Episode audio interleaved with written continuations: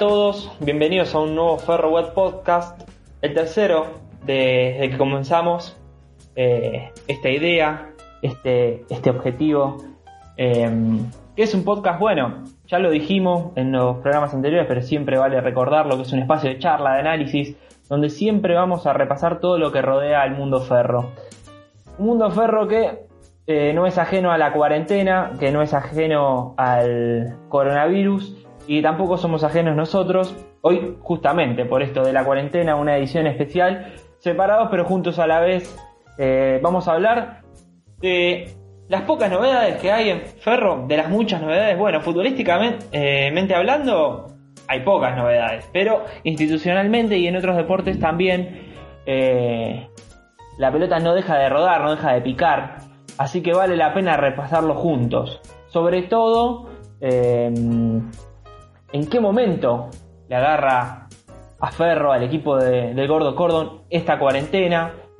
Hemos charlado en nuestras redes, hecho un lindo juego de- del equipo ideal de los últimos 20 años que, presta para charlar y para, para discutir sanamente, lógicamente hablando, eh, lo que es los jugadores que han sido seleccionados por el hincha y el entrenador también.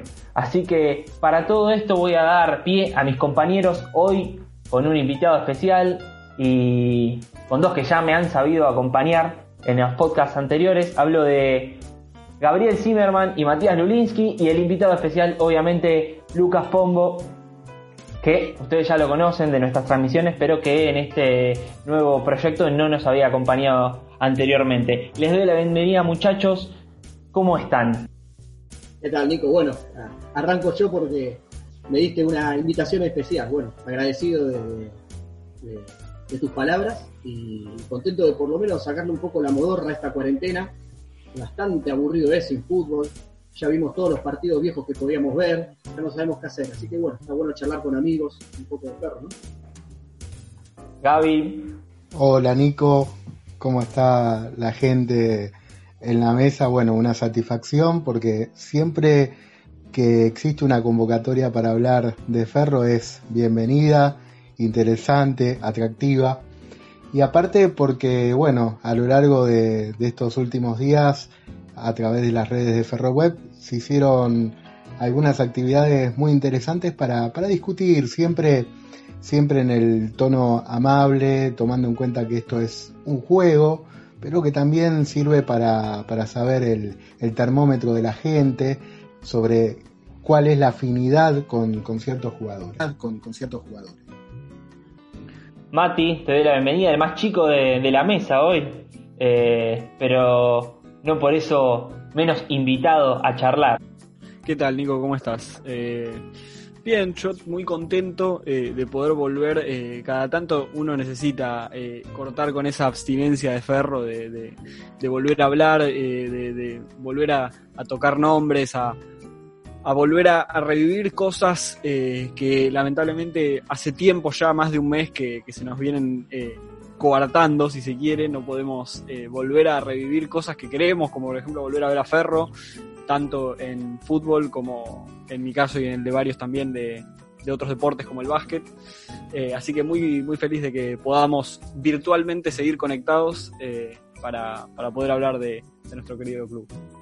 Bueno, con esta introducción podemos entrar de lleno eh, en el tema, ¿no? Me gustaría arrancar con, con lo que es el momento en el que le toca a Ferro esta cuarentena, ¿no? Un equipo que venía en amplia y gran eh, remontada, pero que en el último partido con Chicago le tocó empatar y justo entrar en esta cuarentena. ¿Es un buen momento en el que le llega a Ferro? ¿Es conveniente? ¿Cómo lo, cómo lo ven ustedes? ¿Cómo lo analizan? Bueno, en Sí, yo- principio, sí, sí, av- avanza, Mati. Sí, no, a ver, primero eh, y principal creo que eh, obviamente no es el, el- el- no hubiésemos preferido este parate. Creo que Ferro eh, en toda la temporada, eh, en esta temporada cambiante y rara, si la queremos llamar, de que Ferro había arrancado muy mal los primeros partidos del campeonato, sacando muy pocos puntos, eh, logró llegar a remontar y logró posicionarse como un, no sé si decir un candidato, pero sí un equipo importante. Y justo le agarra en este momento un parate que sin dudas va a generar un antes y un después. O sea, sí, sin dudas vamos a hablar en los próximos podcasts cuando ojalá se pueda retomar la actividad, esto de el ferro antes del parate y el ferro después. Entonces, eh, ojalá que sea lo más leve posible, pero creo que le llega, si había un momento para que no llegue un parate de actividades, era este. Sin embargo, voy a utilizar un término eh, muy utilizado estos días.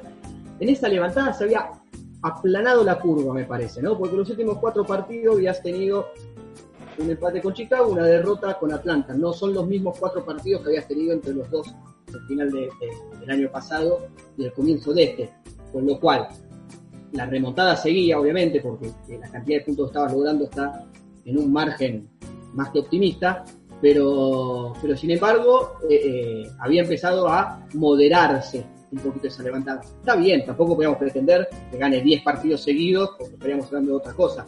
En el caso de Ferro sí, creo que vamos a estar todos de acuerdo que el parate no es lo que mejor le viene. Pienso en otros equipos, si soy hincha de Chicago, digo, menos mal que terminó esto. Pienso en Platense, que aún eh, estando ahí en puestos de, pelea, venían picada, mal, y vos decís, la verdad lo mejor que puede pasar ahora es que se frene el mundo. No así con otros equipos. Mirá el caso que voy a poner, que capaz eh, no es un protagonismo así eh, muy fuerte, pero Belgrano creo que también había escalado bastante. Otro que lo, como nosotros que debe decir, pucha, que este bajón que, se estrenó ahora el torneo. Exacto.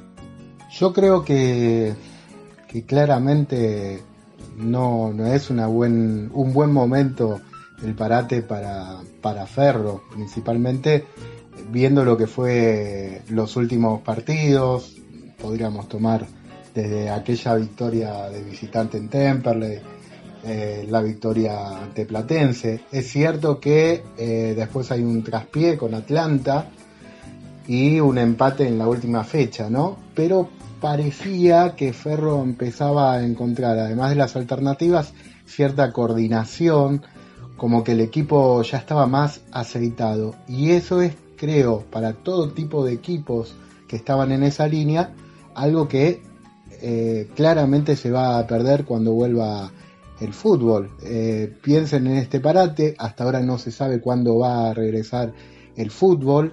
Eh, la otra vez en, charlas por WhatsApp eh, comentábamos qué tipo de trabajo estarían haciendo los técnicos en general y Jorge Gordon en particular sobre los aspectos futbolísticos, tácticos, técnicos, cómo se trabaja en, estas instancias.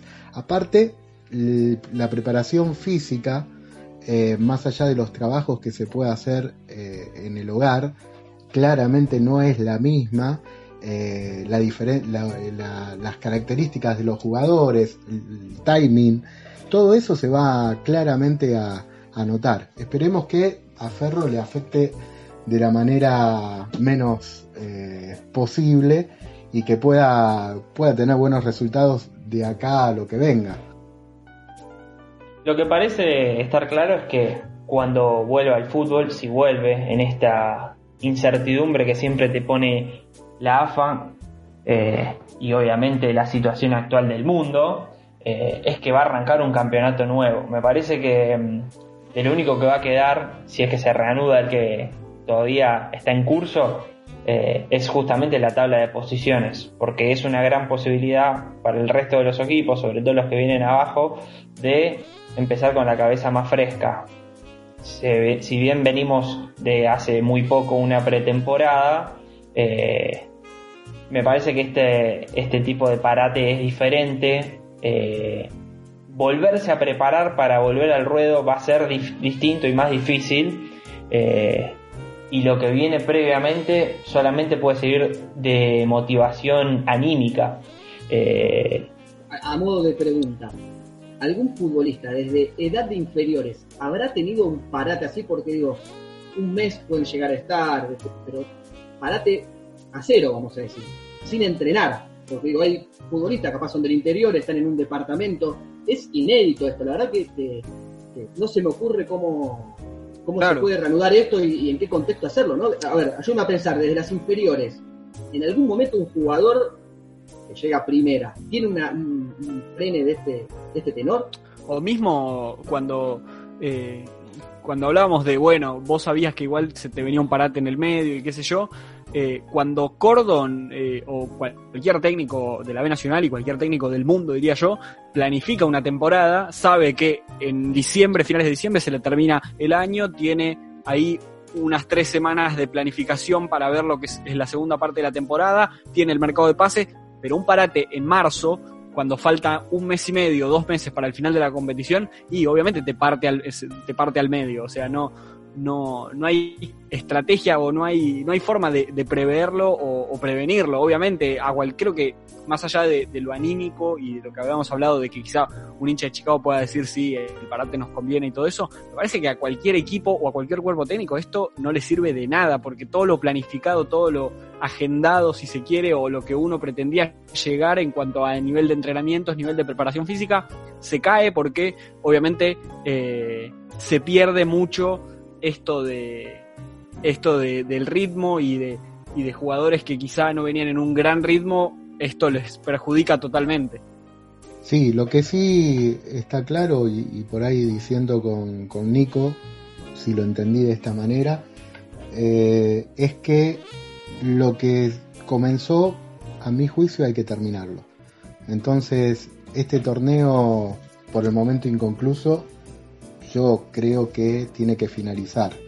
Eh, por supuesto es una situación muy particular, pero creo que sería injusto para todos los protagonistas del torneo que el campeonato no finalice. Se tiene que terminar eh, y ahí definir cuáles van a ser los, los ascensos, los descensos, eso también de, cambiar sobre la marcha, como se estuvo hablando, la posibilidad de ascensos, descensos, tanto en el, en el Nacional B o en la Primera Nacional, como en, en la Superliga, me parece una de las tantas desprolijidades del fútbol argentino que, ya estamos acostumbrados, pero que no, a mí por lo menos no me gustaría que sigan sucediendo.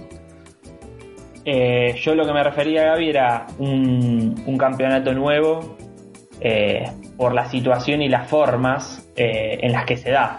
Obviamente que yo creo que tiene que, retomarse, terminar y, con el objetivo futbolístico que, que tenga cada equipo.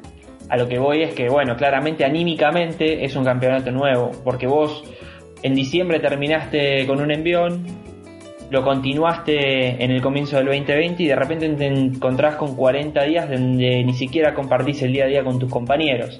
Entonces hay que ver cómo te readaptás a esta situación.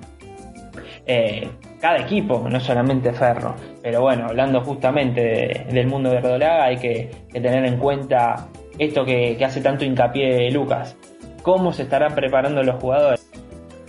Sí, eh, yo insisto con, con lo mismo, eh, esto de, la preparación física y del ritmo es, eh, es clave, porque hablábamos y elogiábamos en podcasts anteriores la preparación física de, estos jugadores, incluso con elogios particulares pienso en Renzo Tesuri, eh, jugadores de mucho ritmo, mucho recorrido, que tienen que encarar 40 días de un parate total y con esa incertidumbre de no saber cuándo se va a retomar, porque uno, si, si se va de pretemporada en diciembre y quizás se va con la cabeza eh, gacha, sin, eh, sin el optimismo necesario que uno cuando uno encara unas vacaciones, igual uno retoma eh, porque sabe que en febrero marzo vuelve a la actividad. Acá es una incertidumbre total. nunca se, no se sabe qué va a pasar, siguiendo con el tema de qué va a pasar con el torneo, comparto con esto de que me parecería incoherente que se termine eh, por el hecho de que no estamos todavía en épocas definitivas o, instancias donde cada punto juega para una clasificación, un reducido o un descenso. Creo que todavía queda bastante tramo como para decidir esas cosas. Entonces creo que no hay por qué finalizar el torneo ya mismo y ni hablar de decretar un ascenso o un descenso. Creo que todavía por suerte, si se quiere, este parate nos encuentra faltando varias fechas, eh, nueve para ser exactos, y no faltando dos o tres, donde sí la, la matemática empezaría a ser más protagonista. Bueno, hace dos días, eh, Ferro Oficial en su cuenta de Twitter, desconozco si en el resto de las cuentas también fueron subidos, eh, mostró un video de Rodri Masur entrenando con los ejercicios que les piden los preparadores físicos Matías, Cervini y Parra. pero bueno, lo que yo hincapié en cómo se estarán preparando es no hay trabajo futbolístico, eso es imposible, lógicamente, el tema del día a día de los compañeros. Es todo ejercicio de, suelo, de, gimnasio, eh, de lo, que se hacen de cargas pesadas en una pretemporada. Por eso digo de, comenzar, de que se comience un campeonato nuevo dentro de un campeonato que se está jugando, porque hay que ver cómo se responde futbolísticamente a, toda esta cuarentena según cómo la atraviese cada equipo. Aparte, Nico, a ver, vos nombrás el caso de, Masur y lo que dan los preparadores físicos, es algo que venimos viendo en las redes bastante, en países donde vos ves jugadores que vos si tienen un gimnasio en la casa, en el caso de un equipo, el Nacional B, es, es, eh, es complicado encontrar condiciones similares, ¿no? Me imagino algún jugador que viene del interior y está en un monoambiente y de golpe decís, no tenés pesas, no tenés algo, no tenés espacio para hacer un circuito mínimo. ¿Cómo haces para que todos los jugadores logren equiparar, vamos a decir, un nivel de entrenamiento para que lleguen todos juntos? Eso es lo más complejo, pero bueno, es una situación tan inédita que, que lo que sucede es que es similar para todos los equipos. O sea, cuando esto se reanude, vamos a estar todos en las mismas condiciones. En ese sentido, nadie le puede sacar ventaja a esta situación. Pero bueno, estamos hablando de situaciones ya que, no sabemos, o sea, no tenemos ni siquiera eh, previsto cuándo se puede levantar, mucho menos podemos saber cuándo se va a poder eh, volver al fútbol. Esto es algo que, todavía está por verse. Bueno, refiriéndome puntualmente a esto que vos me decís, eh, Lucas, yo en, Instagram eh, sigo a Rodri Masur, ex jugador de. a Rodri Isco, perdón, ex jugador de, del club, que está en, vive en un departamento y, por ejemplo, sube ejercicios en el hall de entrada. Eh, utilizando las escaleras y demás, y el espacio que tiene de recorrido para hacer piques cortos. O sea, es, esta, es así de típica es la situación. Sí, sí, sí, cada uno ingeniándosela para ver cómo. A ver, nosotros sin ser profesionales, eh, también nos sucede que sí, bueno, estamos recurriendo algunos a, no sé, con clases virtuales, otros haciendo rutinas eh, en el living de la casa, porque también sucede que uno, sin hacer actividad profesional, de golpe te encontrás que estás rebotando contra las paredes y encontrás contracturas y, cosas que si no, estamos eh, viviendo una situación muy particular. Así que imagino a los jugadores, con esa tensión física que les significa, yo imagino revolcándose de, tensión, porque no, no, no sabes cómo, cómo resolver esta situación. Pero bueno, vamos, esperemos que se resuelva de la mejor manera posible. Ni hablar, ni hablar. Eh, coincido con esto que me decís. Eh, le mando un abrazo a Juliano, profe del club, que, que, da gratuitamente clases a, a todos los que quieren seguirlo. Paso el chivo es un amigo. Eh, pero un fenómeno. y así se deben estar eh, manejando mucha gente y sobre todo los jugadores de fútbol seguidos de cerca, sobre todo por la aplicación que estamos haciendo eh, nosotros el programa por Zoom, eh, viendo los ejercicios. Muchos clubes han seguido, subido, mejor dicho, a las redes cómo se manejan. Yo me imagino que más o menos es la misma preparación para todos. Habrá que ver cómo se vuelve la actividad. Pero bueno, cambiando un poco de tema, distendiéndonos un poco más, sacándole un poco de seriedad al asunto, eh, quiero meterme al juego que tuvimos hace un par de semanas atrás en las redes de, FerroWeb, en Instagram y en, y en Twitter, que propusimos votar al mejor 11 de los últimos 20 años. Y hubo nombres que han ganado, que a mí me sorprendieron, no porque lo merezcan más o menos, simplemente por eh, gente que yo daba como ganadora, que tal vez no, lo fue. Eh, y podríamos repasar esto un poco, eh, puesto por puesto. Em, los resultados y el 11 final, por ahí hay gente que no lo vio, por ahí hay gente que quiere saber por qué elegimos a los tornados y demás, y me parece que está, que está bueno.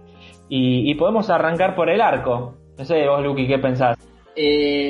antes que nada, cómo se fue me gustaría que expliques cómo fue pensado, ¿no? Este, eh, este juego virtual. Porque digo, a ver, el criterio para elegir los jugadores o para que la misma gente, o sea, en realidad no había criterio para que la gente elija. Hay puestos que vamos a ver que a veces son más emocionales que eh, técnicos, ¿sí? Por decir, puede ganar un jugador que con menos técnica que otro, pero que de golpe en el recuerdo del hincha fue más. Eh, estaba en ese sentido abierto el juego como para que todos eh, voten en función de sus sentimientos o utilizando un criterio propio. Sí, me gustaría que expliques el criterio que usamos para elegir a los ternados, vamos a decir. Sí, bueno, eh, esto fue una idea que eh, surgió de parte de todos, pero que la afinamos, digamos, Tommy Baliarda y yo, eh, Nico Casillo, en donde en realidad, como vos decís, tuvimos una discusión de, desde lo emocional hasta el merecimiento y hasta el logro deportivo, que en estos 20 años no hubo muchos, pero hay jugadores que fueron ternados simplemente por haber sido parte de el último éxito que tuvo Ferro como club, que fue eh, el ascenso en el 2003 de la B Metro a la B Nacional. Eh, por eso hay nombres que aparecieron por sobre otros que tal vez también hayan tenido merecimientos para, para ser parte de la terna. Claro, exacto. Perdón. Exactamente. Eh, muchos en las redes elegían algunos jugadores con la salvedad que eh, habían pasado más de 20 años. Por ejemplo, el caso de Martín Herrera, uno de los, a mi juicio, mejores arqueros de, que tuvo Ferro, por lo menos desde, que yo lo veo. Pero lógicamente, claro, eh, estaba fuera de, ese fragmento de los últimos 20 años donde eh, nos toma con un, ferro en, el ascenso, ¿no? Claramente. Pero bueno, por supuesto, aparte las limitaciones eh, en el Twitter para tener más de, cuatro alternativas, eso hacía que uno tenía que hacer un análisis justamente en lo que manifestaba Lucas y Nico, muchas veces más emocional, el jugador querido, pero quizás eh, no, no el mejor jugador, pero el más emotivo, el más representativo. Así todo, creo que, fue un juego interesante donde la gente pudo participar y siempre en un juego también uno puede sacar ciertas conclusiones que seguramente podemos desarrollar en, este podcast.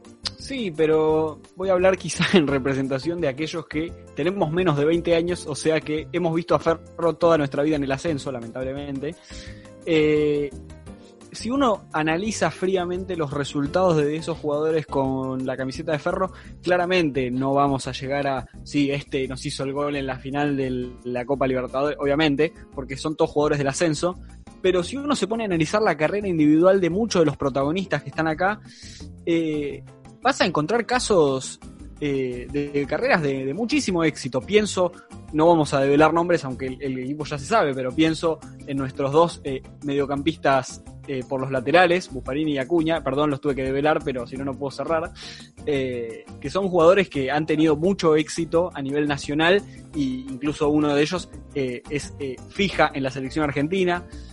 Pienso en, en otros jugadores de este 11 que tuvieron mucha, una carrera eh, larga y de muy, eh, de muy éxito en otros clubes que no sean Ferro, por ejemplo, otro de nuestros defensores, pienso en nuestros delanteros, o sea, más allá de que el éxito no haya llegado con Ferro, no es, no son nombres que uno diga, uy, mirá el que tenemos acá, eh, este jugó bien en Ferro y en ningún otro lado. Me parece que es un once muy rico en ese sentido. Bueno, era un poco en realidad eso, que la gente hiciera memoria en cuanto a el nivel que mostró en el club y no en el resto de los equipos, porque obviamente, viendo con el diario del lunes, ves a Buffarini, que tuvo una excelente trayectoria, pero que aparte en Ferro rindió muchísimo, estuvo muy poco tiempo y bueno, le valió ni más ni menos darnos la ayuda económica para hacer eh, la tribuna visitante. A ver, como criterio general, y me sumo a esto que dice Mati, la verdad que estamos ante los, podemos afirmar sin sin temor a equivocarnos, los peores 20 años de la historia futbolística de Ferro. Y si vos repasás algunos nombres de, ese equipo, decís, escucha, la verdad que hay una grandeza que tenemos y naturalizamos y que tiene que ver con esto. Jugadores que vos decís, desde el Nacional aportamos jugadores a la selección eh, selección nacional. Y, jugadores que aún no llegando a la selección, que han hecho carrera, que han jugado en Europa. Así que, que eso en algún punto te da cierto orgullo. Ahora me gustaría que entremos en el nombre por nombre, ¿no? Perdón, agrego algo más. En ese contexto que estaba manifestando Lucas, eh, siempre Ferro, a pesar de estar en, el ascenso, fue un club con, una gran ventana. Eh, siempre fue, fue vidriera y por eso los casos que ahora vamos a charlar de jugadores que tuvieron un paso directamente de caballito a Europa eso no es una situación menor, eh, no suele ocurrir con, cualquier equipo a través de la globalización y que todo el mundo puede ver a todos los jugadores. Eh, también la importancia de la institución hace que siempre se le ponga el ojo a los jugadores de Ferro, como también de algunos otros clubes, ¿no? Pero ya van a ver que hay muchos jugadores que han tenido muy pocos eh, partidos jugados en Ferro y así todo han pasado a Europa. Bueno, yendo al puesto por puesto, podemos arrancar con el arco, uno de los jugadores más importantes, porque arquero hay uno solo. Eh, tenemos cuatro nombres. Les voy a pedir honestidad a todos para jugar también en el vivo. Así que están Martín Ríos, Carlos Banchert, Andrés Bailo y Cristian Limusín. Fuera nos quedaron otros arqueros, podría haber sido Tulain, podrían haber sido también Nero Champagne, jugadores que han pedido fuera de, la nómina. Bueno, hemos tenido eh, los criterios que explicamos, Banger lo, lo incluimos dentro de la nómina. Tal vez no sea el mejor arquero, pero sí el que consiguió el éxito en el 2003. Y Andrés Bailo, que a mí me sorprendió, muchos eh, nos dijeron cómo es que lo podíamos incluir. Bueno, eh, el mérito es tener 108 partidos jugados y en estos 20 años ser el arquero que más veces vistió la camiseta de ferro como titular eh, y de manera continuada. Entonces, bueno, a veces algunos criterios le ganan a otros. ¿Ustedes a quién votaron? Yo en particular me decanté por el Laucha Ríos. no por nada, a ver, yo lo vi poco al Laucha Ríos, es real pero sé que es un arquero de gran prestigio y sé que en Ferro eh, dejó un gran recuerdo, pero si yo hubiese ido a lo emocional y particular a lo que me generaron esos arqueros, yo me hubiese quedado o con Limousin o en particular con Michael Etulain, porque fue como el primer gran arquero que yo recuerdo con la camiseta de ferro. Me acuerdo que atajaba en pantalones largos y que tenía ciertos problemas a la hora de sacar con el pie, pero me acuerdo que era un gran, gran arquero y que más de una vez te lo he dicho y, hubiese votado por ahí. Fui más a lo concreto y, en el arquero me decanté por Ríos. En lo particular, eh, en mi caso, ninguno de los cuatro arqueros que, tenía la encuesta de Ferroweb, debo decir que, era el, arquero que yo hubiera elegido. Eh, claramente para mí el mejor arquero de, los últimos 20 años fue Nereo Champán. Sin dudas, eh, fue un arquero importante para Ferro, no solo en lo futbolístico, sino también en lo que muchas veces hablamos que tiene que ver como, como persona y fue uno de los jugadores que se negó a viajar en aquel nefasto partido donde Ferro se vendió. Algunos, algunos hinchas sabrán de lo que estoy hablando. Y otro jugador eh, importante, otro arquero interesante, por supuesto, fue Etulain. Eh, entre los cuatro, Martín Ríos, Carlos Banger, Andrés Bailo y Cristian Limousin, Está el recuerdo seguramente del 2015 de, de Limu y esas atajadas eh, geniales, eh, pero creo que entre los cuatro que estaban en la encuesta, mm, por lo menos yo me incliné por Martín Ríos, también porque fue un arquero importante, que daba mucha seguridad, que, era muy importante para el grupo y creo que tenía presencia en el arco. A ver, eh, siguiendo con, la, con la lógica de Gaby, yo hay muchos arqueros que no están entre estos cuatro, entre esos cuatro y que capaz hubiese elegido. Eh, al que sumaría, algunos ya lo nombraron, Etulán, Champagne, para mí Champagne es mejor. Eh, agregaría Carranza. ¿sí? Capaz que el paso por Ferro no fue su pico más alto, pero creo que en su carrera en general, de hecho, alguno le puede ayudar, creo que está atajando en primera ahora. Era un, arquero que me parecía muy interesante. Ahora, de los cuatro que estaban en la encuesta, me inclinado por Ríos. Y acá, a modo de análisis, creo que el peso emocional de lo que significó Limousin en el 2015 eh, es determinante, porque eh, técnicamente, voy a ser demasiado honesto, creo que está por debajo incluso de las otras, de las otras opciones. Pero es un caso similar, a veces hay jugadores que están en gracia en algún momento. Se me viene a la cabeza, eh, perdón si me desvío demasiado, pero el caso de Gustavo Bow en Racing, que vos decís, agarran una temporada abismal y vos decís, este tipo es un es jugador de selección, y de golpe decís, no, vuelve a otro nivel y capaz que fue un pico que le sirvió para en determinado momento brillar de esa forma. Limusín, después de ese torneo, tanto en Ferro como otros equipos, no fue descollante. Si bien tuvo algún protagonismo particular en la Copa Argentina, que también eh, fue, fue noticia por algunos días, vamos a decir que, técnicamente eh, no es un arquero que podría haber estado muchísimos años en primera o hacer una trayectoria en Europa, como, como si el caso de Nicolás Champagne, por ejemplo. Eh, sí, yo coincido. Yo terminé eligiendo a Limusina entre estos cuatro, eh, priorizando el momento en el que estuvo.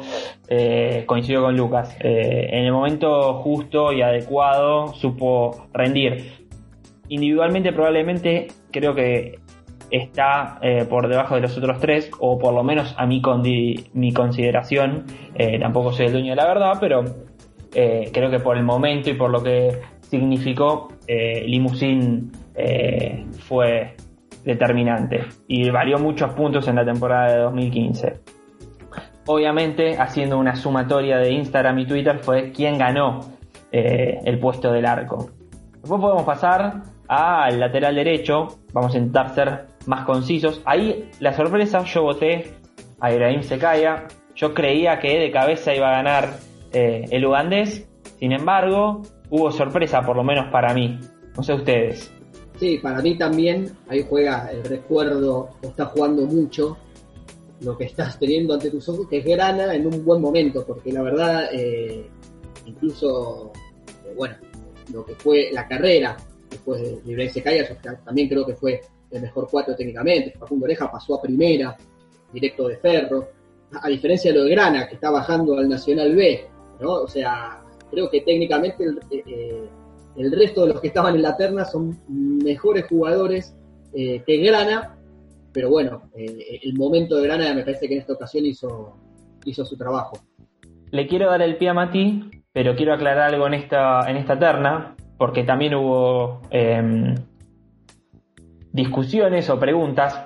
Nosotros sabemos que Ibrahim Secaya jugó de 4 en primera, pero que en Ferro, en la época de Raimundo, en el 2003, hacía eh, como stopper por derecha. Bueno, a la hora de tener que acomodar ciertos puestos, elegimos un 4-1 o 4-3-1-2 y lo corrimos hacia la derecha eh, para que se sepa entender. Si no, sería muy injusto en algunos otros, otros puestos. Eh, sí, sí, igual eh, acá sí me tuvo que pesar a mí mi propio recuerdo. Eh, voy a contar una intimidad. Esta encuesta las contestamos junto a mi padre y, y hablábamos y, me, me, decía, no, tenés que votar a Secaya, que es buenísimo. Y yo le digo, pero yo no lo vi nunca, Secaya, y lo, la verdad que tengo un recuerdo muy difuso de él, por lo cual me decanté por, por Hernán Grana sin pelos en la lengua, ¿viste?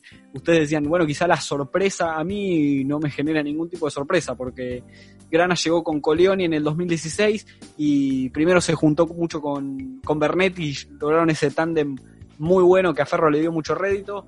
Luego volvió de un paso por la MLS y con Orfila eh, rindió muy bien.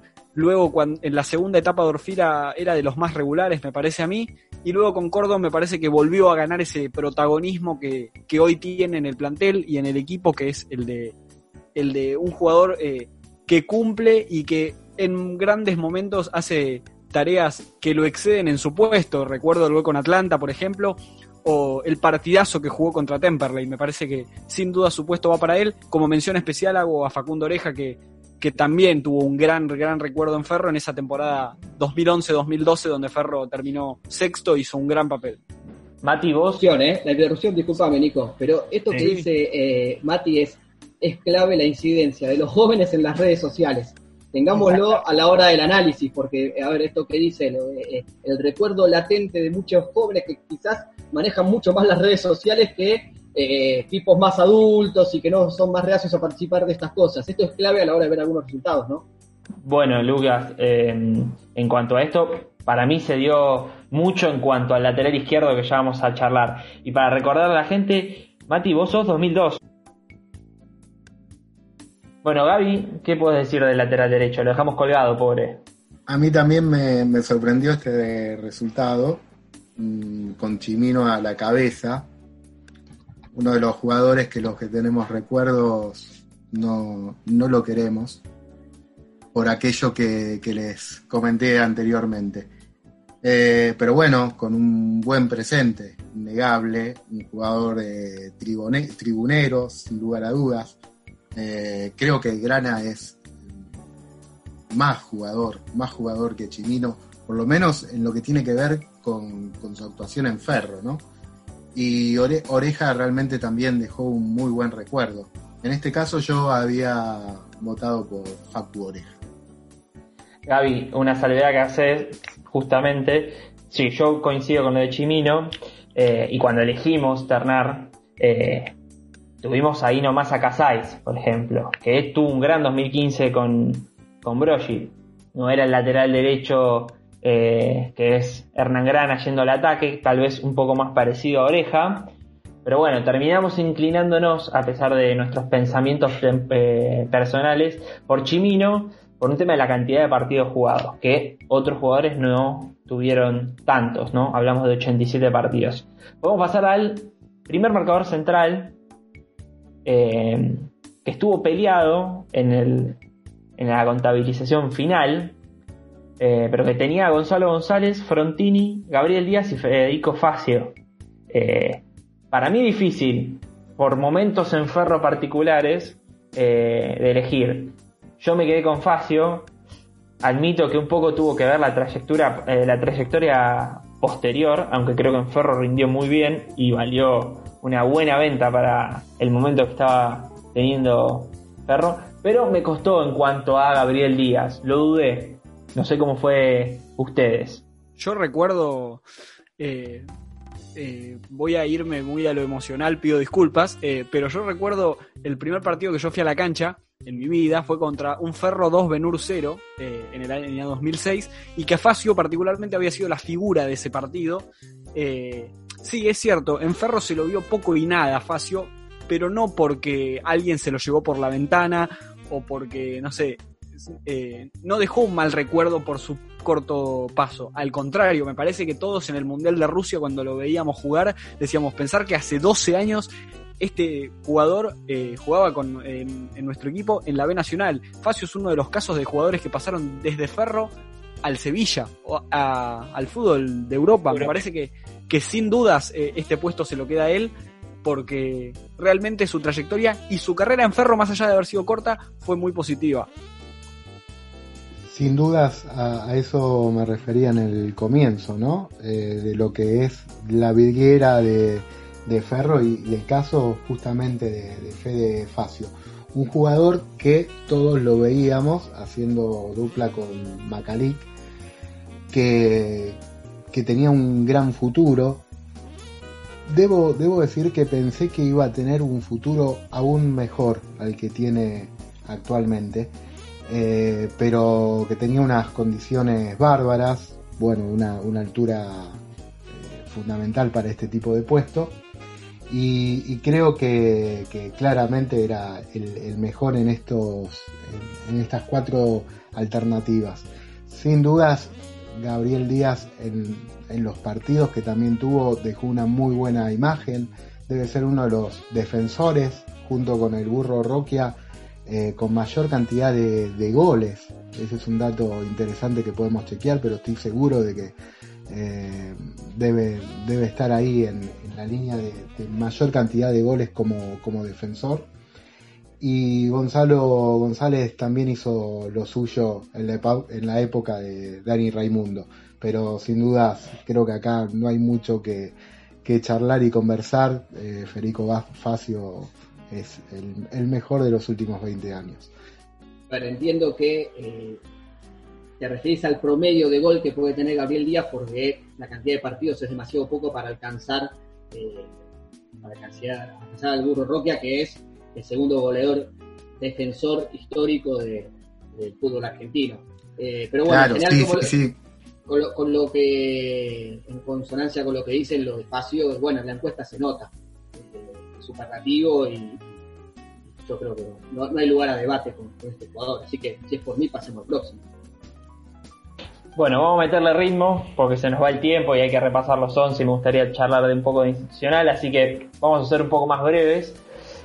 Segundo marcador central, para mí no hubo dudas, eh, estuvo peleado por lo que veo en Twitter y en Instagram también. Yo elegí a Tula, pero estuvo peleado con, con Junque. El primer marcador central lo ganó Faxio eh, y en esta lo ganó Tula. ¿Ustedes qué hubieran eh, votado?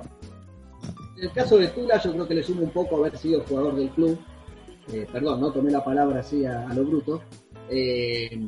Pero yo creo que hasta en las carreras es muy parejo junto con porque Junque ha pensado en estudiantes, yo creo, eh, por convertirse quizás eh, en una especie de, referente, si ya no lo es. No digo ídolo porque tiene ídolo de mucho nombre, pero, pero creo que en el caso de Tula juega mucho haber sido surgido y con la espinita de que se podría haber venido a retirar Ferro, ¿no? Sí, coincido. Eh, yo voté a Cristian Tula, eh, aunque se me peleó mucho con Junque, porque Junque tuvo un muy buen paso por Ferro, eso eh, no quedan dudas. Fue durante mucho tiempo el, indiscutido de esa saga central. Y, me parece que igual lo de Tula, como bien decís Lucas, eh, sobrepasa todo tipo de éxito o rendimiento. Tuvo una carrera muy buena, destacándose en un club de primera importante, así que creo que el puesto va para él. Quiero a- hablar un poco sobre Renzo Vera corto, porque me parece que tuvo un buen rendimiento Renzo Vera, pero que se terminó empañando, si se quiere, con su último paso por Ferro en el 2016, donde no tuvo el rendimiento esperado, y creo que lo, lo tiro sobre la mesa porque creo que es algo que va en concordancia con muchos de los puestos que vamos a analizar posteriormente. Sí, el caso de Renzo. Vera quedó empañado por lo que era el rendimiento del plantel, vamos a decir, caerle a Renzo Vera. O sea, mucha gente le cayó a Renzo Vera por la expectativa que había generado, pero la verdad que en ese contexto, ¿quién se podía lucir, no? Exacto. Coincido con lo de Renzo Vera, que tiene una, una buena primera etapa y en su regreso no, no con las mismas características. Y en el caso de, de Tula, eh, corríjanme si no es así, pero Tula y Décima fueron los únicos dos jugadores eh, que tuvieron, que jugaron en, en primera división y luego en el, en el ascenso, ¿puede ser? Y el Pupi, y el Pupi. Eh, creo que aparte, sin lugar a dudas, lo que significó eh, ascender, Me animo, me animo a decir a De la Canal, puede ser también, Agustín De la Canal. Sí, puede ser, puede ser, sí, sí, sí, sí. Ah, En un principio pensé que eran ellos dos, pero bueno, ahora ustedes lo están enriqueciendo con, con otros jugadores. Cristian Tula, eh, por lo que significa, eh, y Jonathan Junque, por lo que, por lo que rindió en Ferro, un jugador que bueno, ahora conocemos su, su presente, pero creo que claramente Cristian Tula ha sido el mejor. Bueno, le mandamos un beso a Renzo Vera, que no me tiene muy, de muy buen recuerdo. Está enojado conmigo en su última etapa. Eh, Un amigo Renzo eh, sí, pero bueno, y también, se- por supuesto, eh, mencionar a, a Gustavo Canto, que, que también estaba entre las posibilidades, un, un jugador que, que ha, ha- ha logrado tener el cariño de la gente, sin lugar a dudas. sin duda. Eh, a partir de su llegada fue eh, la mejoría en defensa de este equipo actual. Eh, pero y bueno, cómo le pega la pelota, ¿eh? sí. Eh, el dueño de, la- de los tiros libres de cerca, podríamos decir. Sí, bueno, pasando al lateral sí. pasando al lateral izquierdo, ahí hubo una una mm, dificultad elegimos tres. La verdad que fue un puesto que nos costó elegir un cuarto y ante eh, no poder decidir quién más podía estar ternado, dijimos vamos con tres. Y el puesto del lateral izquierdo se lo quedó Rodrigo Masur. Yo acá no quiero discutir el nivel de Masur, pero yo creo que lo que demostró Maxi Velázquez eh, en su primer paso por Ferro eh, fue muy superior, sobre todo cosechándolo con el, ascenso y una venta posterior a Talleres, eh, de lo que terminó, por lo menos hasta el momento, consiguiendo Masur. Y el tercero que Jonathan Bay. Sí, pero por eso yo dije lo de Renzo Vera antes, porque sabía que se venía el puesto de Maxi Velázquez y, y volvemos a lo mismo. Y sobre todo el paso de Maxi Velázquez en Ferro, el último, está más cercano en el tiempo. Fue, vino para la temporada de Orfila septiembre de 2018, para la 2018-2019, y es real, no tuvo un paso estelar ni mucho menos, y había llegado y se había armado una expectativa muy grande en relación a su nivel y no fue el esperado. Tal es así que se terminó retirando a mitad de temporada en el parate de diciembre porque no, no tenía continuidad y no, no estaba rindiendo. Más allá de eso, considero que Maxi Velázquez fue un jugador importante y importantísimo en estos últimos 20 años y yo le di mi voto, eh, aunque coincido que Rodrigo Masur se ha ganado eh, en este tiempo el cariño y sobre todo ha demostrado en ese torneo del 2015 un nivel muy bueno por ese costado izquierdo y creo que se lo merece. Por el caso de Bay, yo me quedo eh, y me gustó mucho su rendimiento, sobre todo con Colioni. Eh, de hecho, hasta creo que hizo un gol frente a Instituto.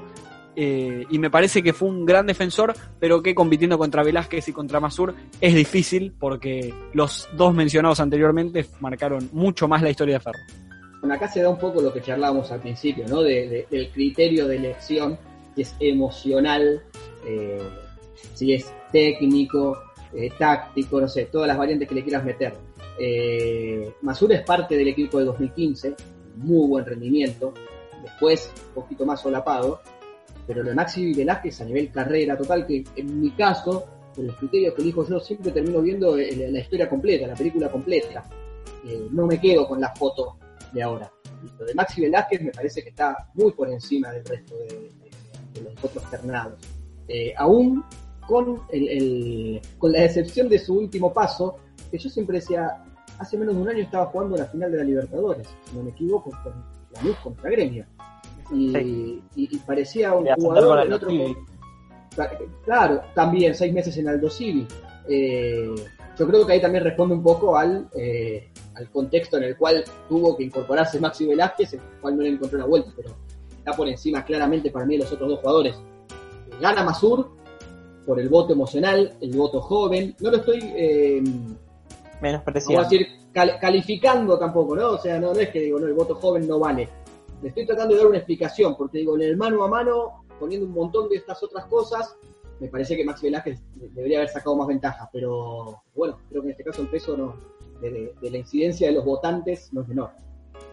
Yo creo que a, la hora de, votar justamente pesó en Maxi Velázquez eh, su regreso en Ferro, que lamentablemente no, no fue bueno, sino creo que tenía que ser el, ganador. Eh, no obstante, el rendimiento de Masur, el recuerdo del 2015, eh, ha sido muy bueno y está en el corazón del hincha de Ferro, pero a pesar del cariño que le tengo a, Masur, creo que Maxi Velázquez eh, por lo que hizo en Ferro y en toda su carrera, largamente sería el mejor 3. Bueno, volante central, vamos a meterle ritmo, muchachos. Volante central, para mí, eh, podía ser discutido, ¿eh? porque estaba, estaba difícil. Lertor Alderete, Carabajal, décima. Yo no tuve demasiadas dudas acá. Me parece que era para Lertora sin duda. Estoy de acuerdo con Mati. ¿eh? Tuvo un paso grande. Eh, eh, y muy regular en Ferro. Desde el me acuerdo desde el 2010 eh, hasta eh, avanzado el año 2011 fue muy regular y fue un jugador clave e importante, aunque Alderete también. Creo que el voto va sin dudas para Lertora. Yo también coincido. Era un puesto que no tenía ninguna duda. Fede Lertora. Además por la clase de jugador, no solo de, de quite, sino de prestancia en la cancha y, y también de, de, juego, porque no era únicamente un jugador que robaba la pelota, sino que sabía distribuirla. Quiero hacer eh... un breve comentario para darle agilidad y ya pasar al próximo puesto.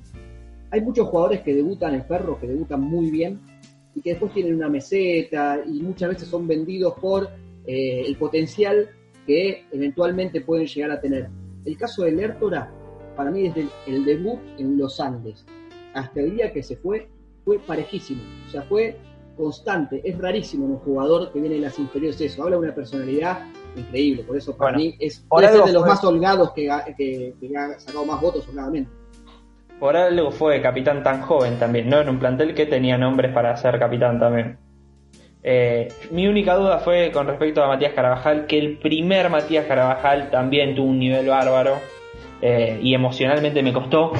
Alderete jugó muchos partidos, pero para mí el error en la semifinal con, con eh, Santa, Marina. Santa, Marina. hace que cualquier eh, historia positiva que haya tenido deje de ser considerado. Se empaña un poco, pero no mucho más. Me parece que, que fue buena la carrera del Alderete en Ferro más. Sí, sí, pero bueno, hay finales, partidos que hay que jugar de otra manera y bueno, un apéndice que, que, que lamentablemente a los hinchas de Ferro le quedan con el mal trago. Después rindió. Te digo lo contrario. A ver, eh, eh, eh, dándote la razón.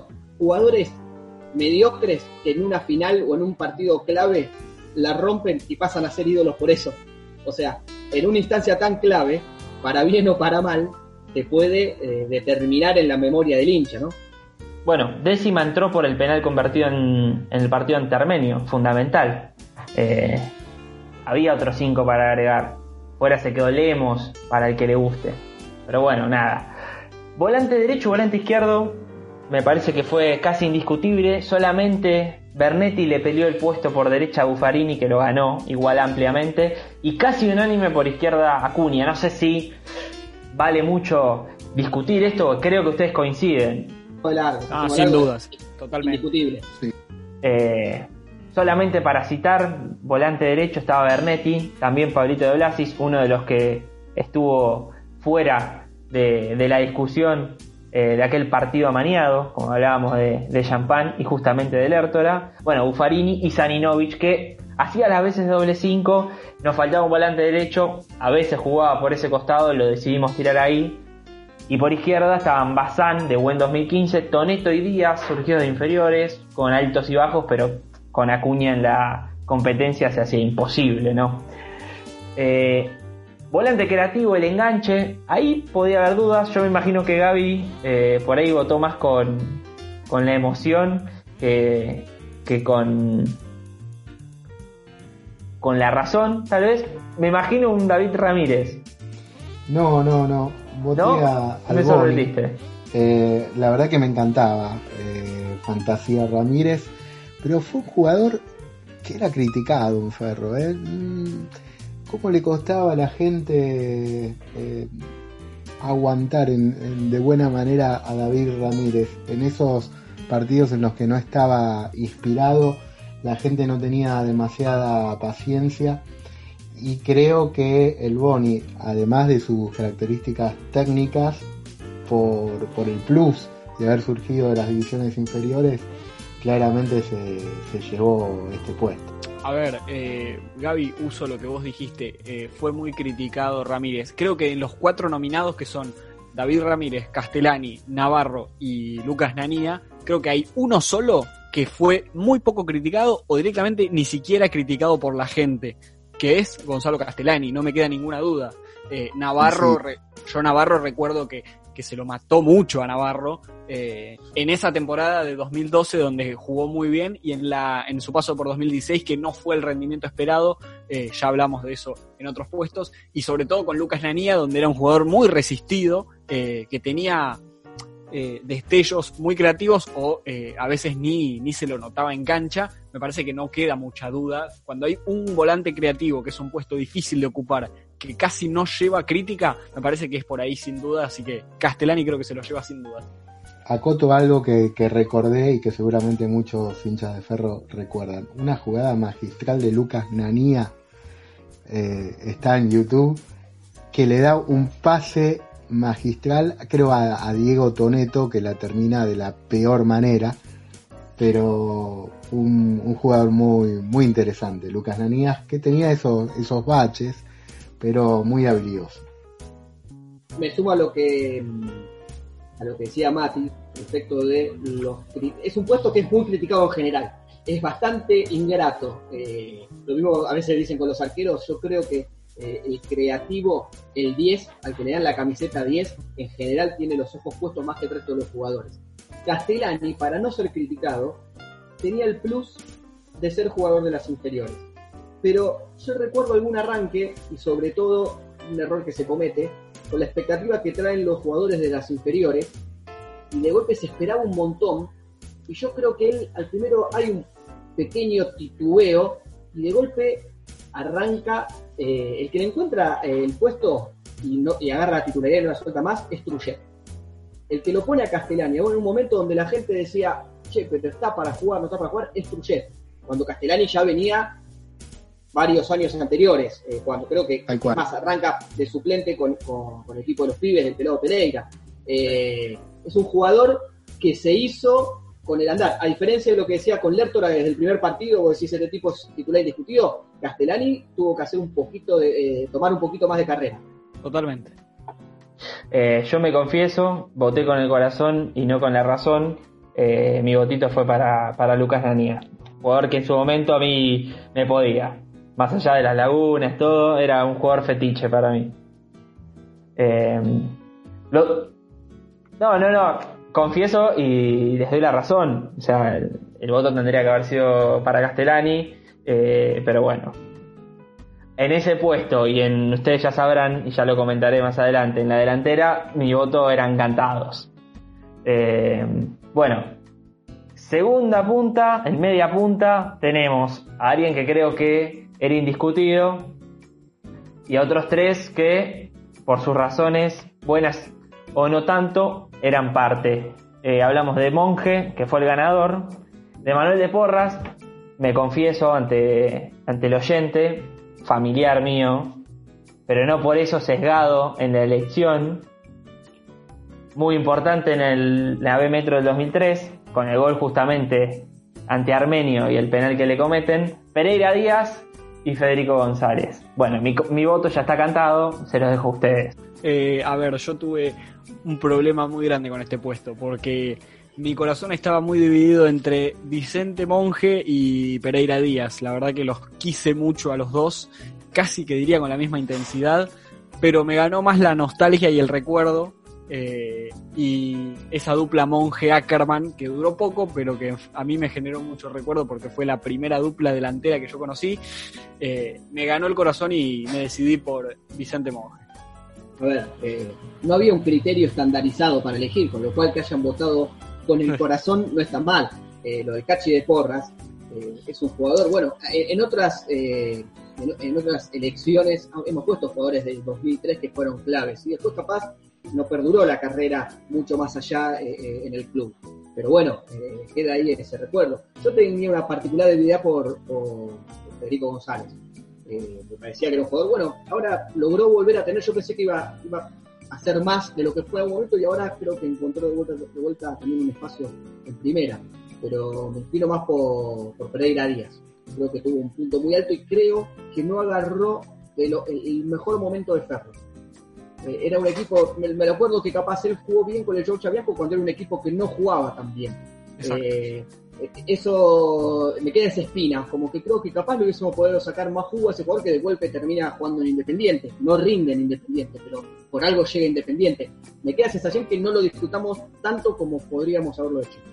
Acordate jugada de punta solo con Gómez, un equipo que le costaba mucho convertir, que se defendía muy bien, pero que le faltaba compañía. Él es más un segunda punta. Absolutamente, no estuvo beneficiado en el paso por Ferro. Eh, en otro contexto yo creo que, que hubiésemos sacado mucho más jugo.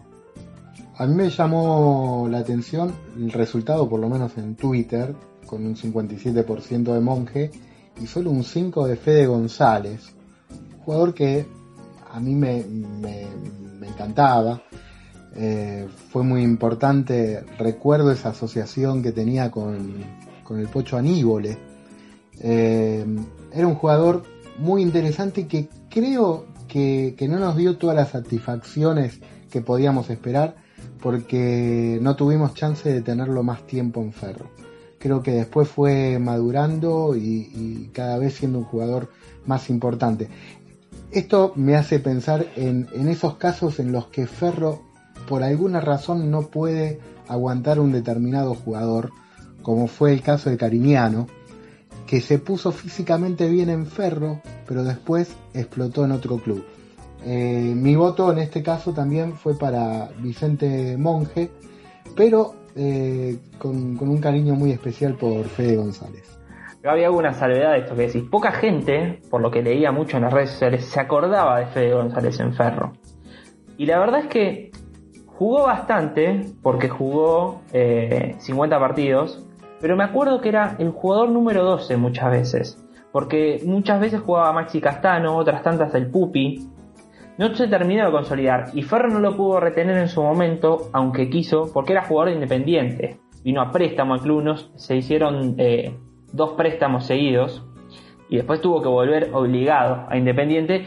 Y un dato anecdótico, que fue el último jugador en hacer un gol en la doble visera de Independiente. Eh, eh, Ahí llega Ferro. Buen dato, ¿eh?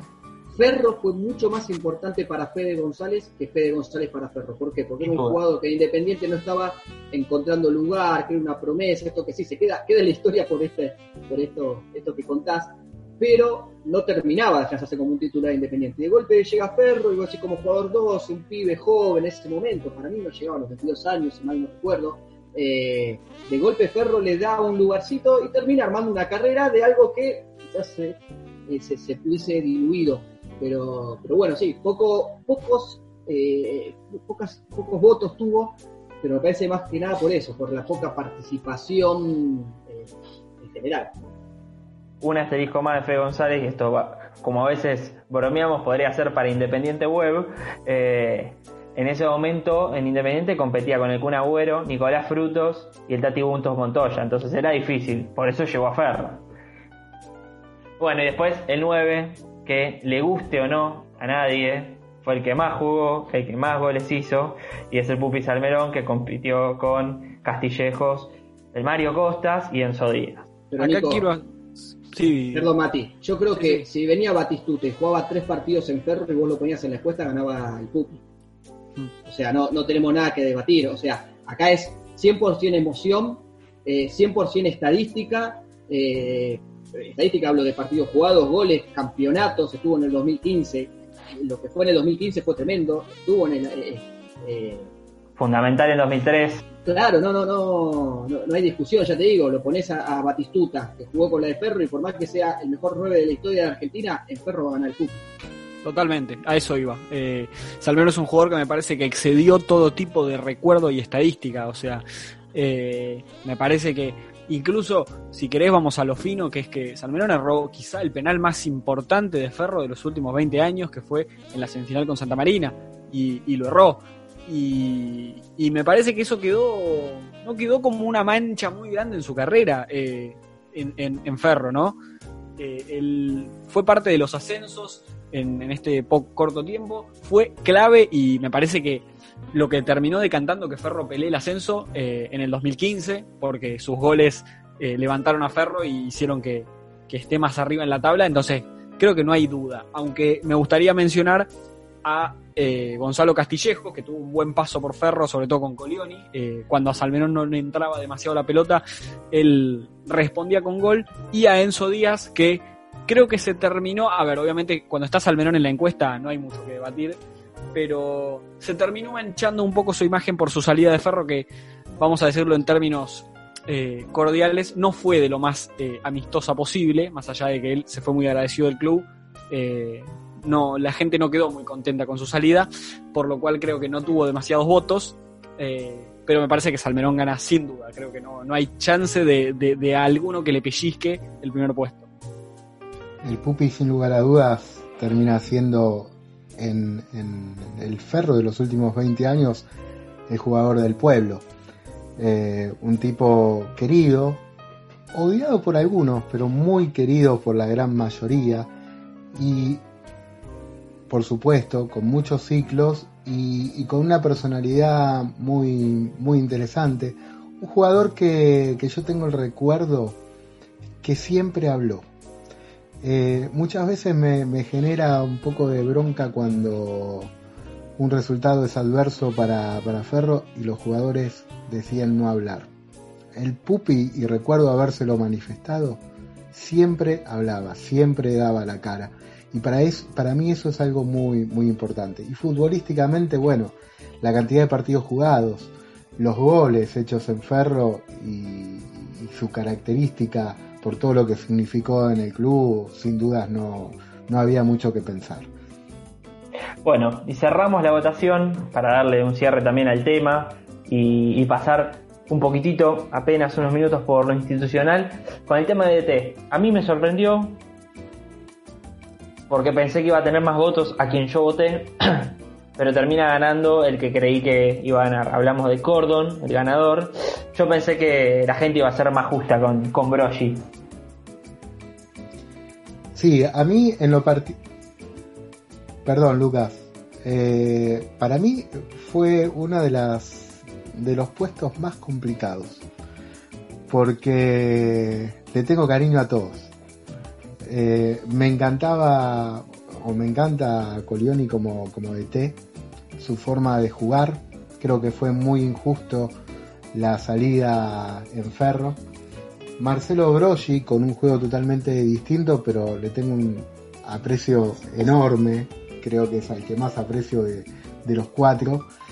Eh, y además porque fue quien nos dio la última posibilidad cierta de pensar en la primera división. Y Vitrola Giso porque tuve la oportunidad de hablar muchas veces con él.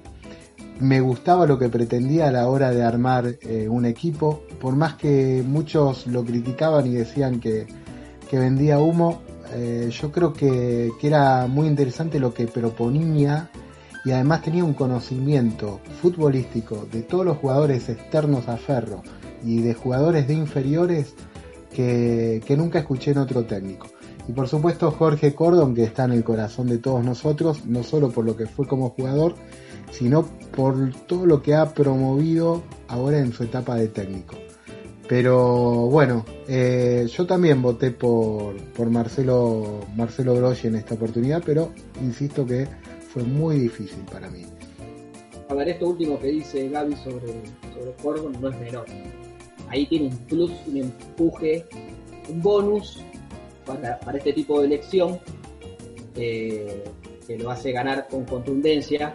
Desde los números, lo de Broche es inapelable. O sea, te puedo dar un argumento para cada uno de ellos. Quizás eh, Giso eh, queda un poquito más relegado para mí en el recuerdo.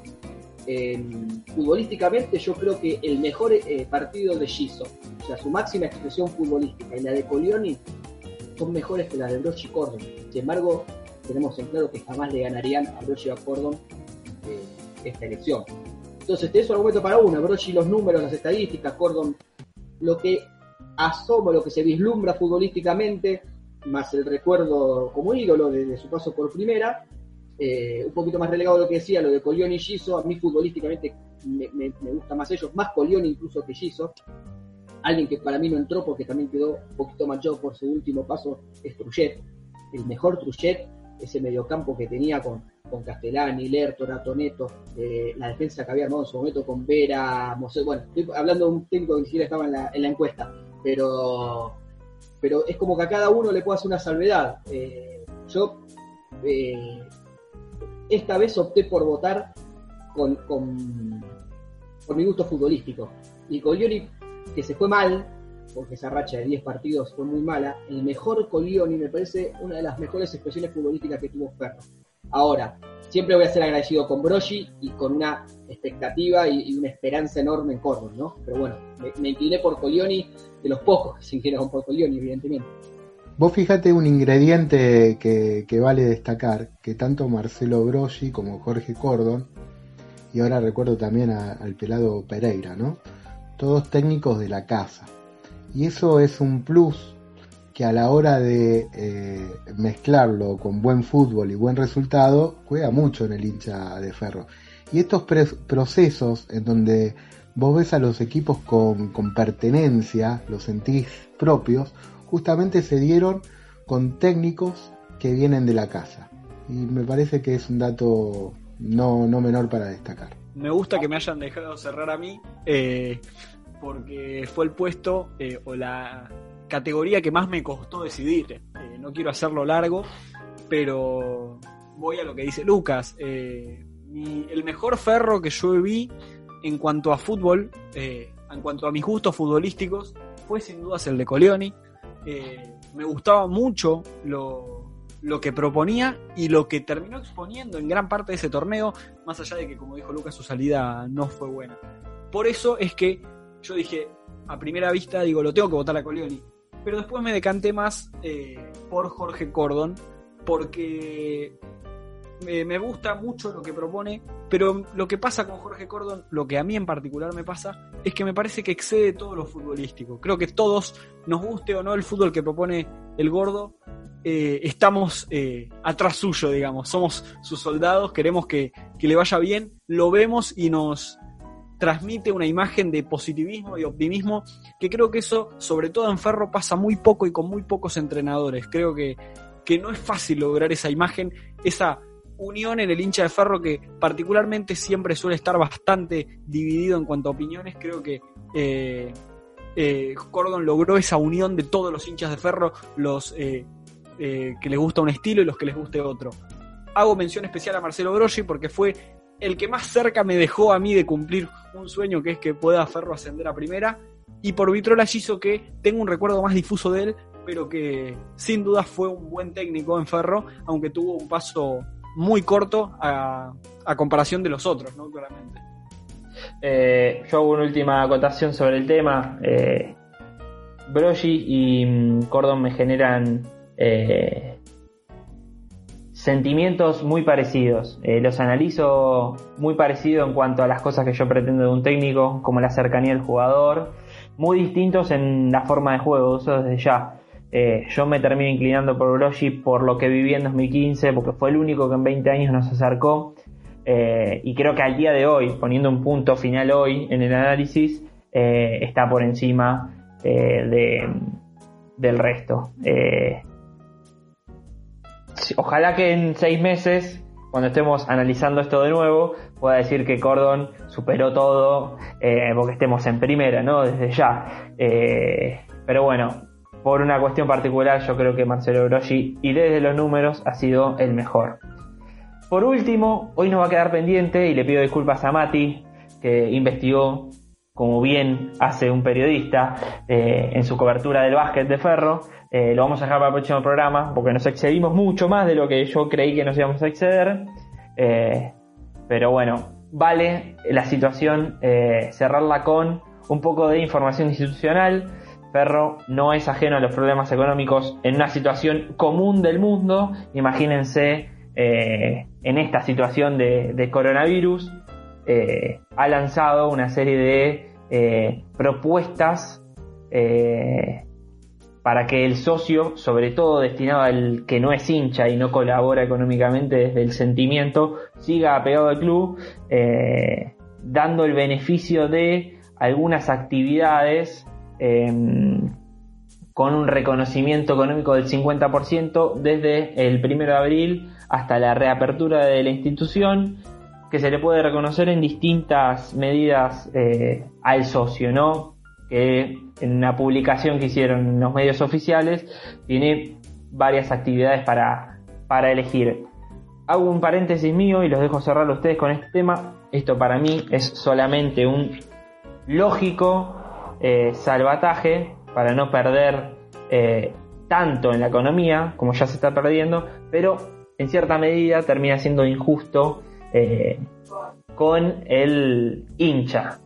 Para mí una pequeña, un pequeño reconocimiento merecería eh, que en realidad termina estando disfrazado en esta medida. Sí, creo que el gesto va más para el socio que paga su cuota mes a mes eh, en actividades y no tanto al hincha que, que va por sentimiento y por eh, y por eso, por mero corazón y amor al, al fútbol o a otro deporte por el cual simpatice. Eh, sí, me parece que es medio injusto, pero creo que la medida eh, en el contexto que está el mundo eh, y sobre todo el país en una fuerte devaluación, creo que es eh, necesaria y, y bueno, esperemos que resulte lo mejor posible para que Ferro pueda transitar esta crisis lo más amenamente posible. Yo considero que a veces hablar de este tipo de alternativas sin conocer la situación económica del club eh, se torna un tanto injusto cuando uno puede valorar o criticar una, una medida que tomen los dirigentes. Considero, porque conozco algo por lo menos de, de- de la situación económica y financiera del club, que es gravísima, como la que pasa en muchos otros clubes, que tomar acciones quizás que tengan que ver con la cuota social hoy se torna imposible, fundamentalmente porque Ferro tiene una estructura muy importante, no solo a, nivel metros cuadrados, sino en cuanto a, a profesores, empleados. Eh, por lo tanto, había que pensar, creo yo, en alguna alternativa con los socios usuarios, no con los socios hinchas. En lo que a mí respecta, eh, yo es- si tengo que esperar un gesto, eh, creo que es al revés, que el gesto lo tiene que dar el socio hacia el club en este momento tan difícil. Yo, yo no espero que, el club me haga ningún reconocimiento en dinero ni de actividades, eh, sino es más, me parece que hoy eh, todo aquel que económicamente pueda tendría que intentar hacer una ayuda, ayuda extra. Y sostengo todo esto a pesar de que no coincido prácticamente en nada con esta dirigencia actual, pero creo que este es un contexto muy particular eh, que merece bajar los decibeles en esos aspectos. Más adelante nos podremos pelear, discutir balances, hablar sobre la economía del club, pero bueno, hoy hay que ver cómo hacer para mantener lo que Ferro tiene. Sí, coincido. agarro un poco de esto que dice Gaby, eh, apuntar eh, a que los que podamos ayudar a Ferro lo sigamos ayudando. Lo hicimos en todas las épocas, o sea, y no tiene que ver con nuestra comisión directiva, tiene que ver con órganos fiduciarios que, que aún eran peor porque eran tipos que eran ajenos al club y de golpe la situación era, era tremenda y de golpe uno dice, bueno, soy socio del club y, lo tengo que apoyar. Ahora, eh, lo económico no se resuelve ahí la situación económica que va a pasar eh, todos los clubes, Ferro, hasta equipos muchos más eh, solventes, supuestamente eh, equipos de primero, lo que sea, una pyme, todos van a sufrir económicamente.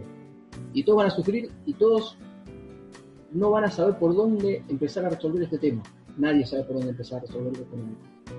Eh, yo creo que lo que hace el club con este tipo de notificaciones es mostrar una intención.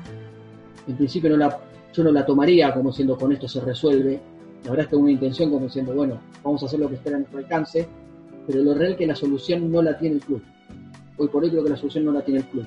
Entonces es importante lo que dice Gaby, que los que podemos ayudar, sigamos ayudando en la medida de lo posible, porque muchos podemos estar eh, afectados por esta situación, pero me parece que va a ser insuficiente y eso es lo lamentable. O sea, apelando solamente a no dejemos en gamba al club, eh, se cometería un error porque creo que la mayoría de la masa societaria de Ferro va por un servicio y no por un sentimiento.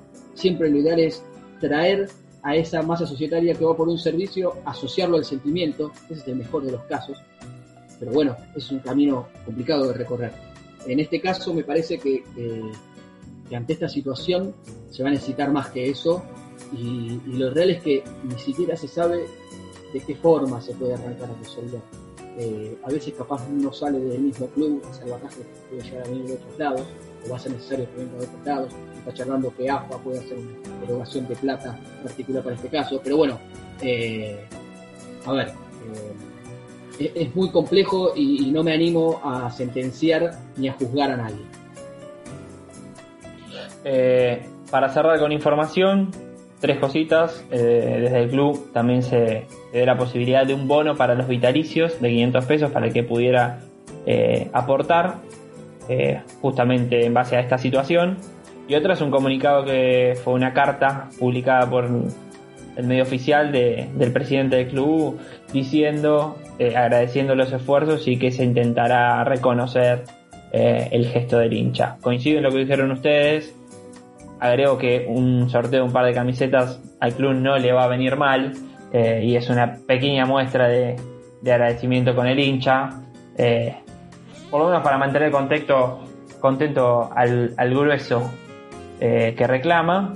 Y eh, que supuestamente la FIFA giraría plata para cada confederación eh, para poder solventar un poquito este mal momento. Esto sin ninguna confirmación, pero es lo que se habla y se sospecha. Habrá que ver si la Asociación del Fútbol Argentina llega algo y cómo se reparte a cada club, ¿no?